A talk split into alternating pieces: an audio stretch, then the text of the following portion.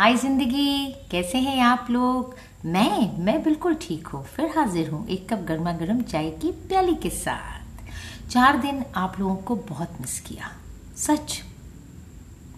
देखिए, आप लोगों से जब बात करती हूँ तो मेरे पास कोई चीज़ लिखित होनी चाहिए, जो मैंने कहीं पढ़ी हो, या मैं कहीं पढ़ रही हूँ, या कहीं सुनी हो। बस ये चार दिन ऐसी उलझी थी कि ऐसी कोई चीज़ दिखी नहीं। जो भी चीज़ें मैं शेयर करती हूँ, वो मैं नहीं कहती। मैं इतनी होशियार हुई नहीं, इतना दिमाग ही नहीं है मेरे पास। पर जब मैं शेयर करती हूँ तो कुछ तो सीख लेती हूँ। आज एक चीज़ सुनाती हूँ।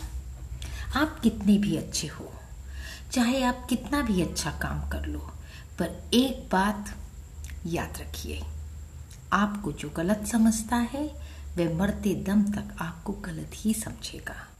क्योंकि क्योंकि क्योंकि नज़र का ऑपरेशन किया जाता है, नज़रिए का नहीं। सच है ना? एक नंबर। अपना ख्याल रखिए, अपनों का ख्याल रखिए, हमेशा खुश रहिए और खुशियाँ बिखेरिए। Bye till the next time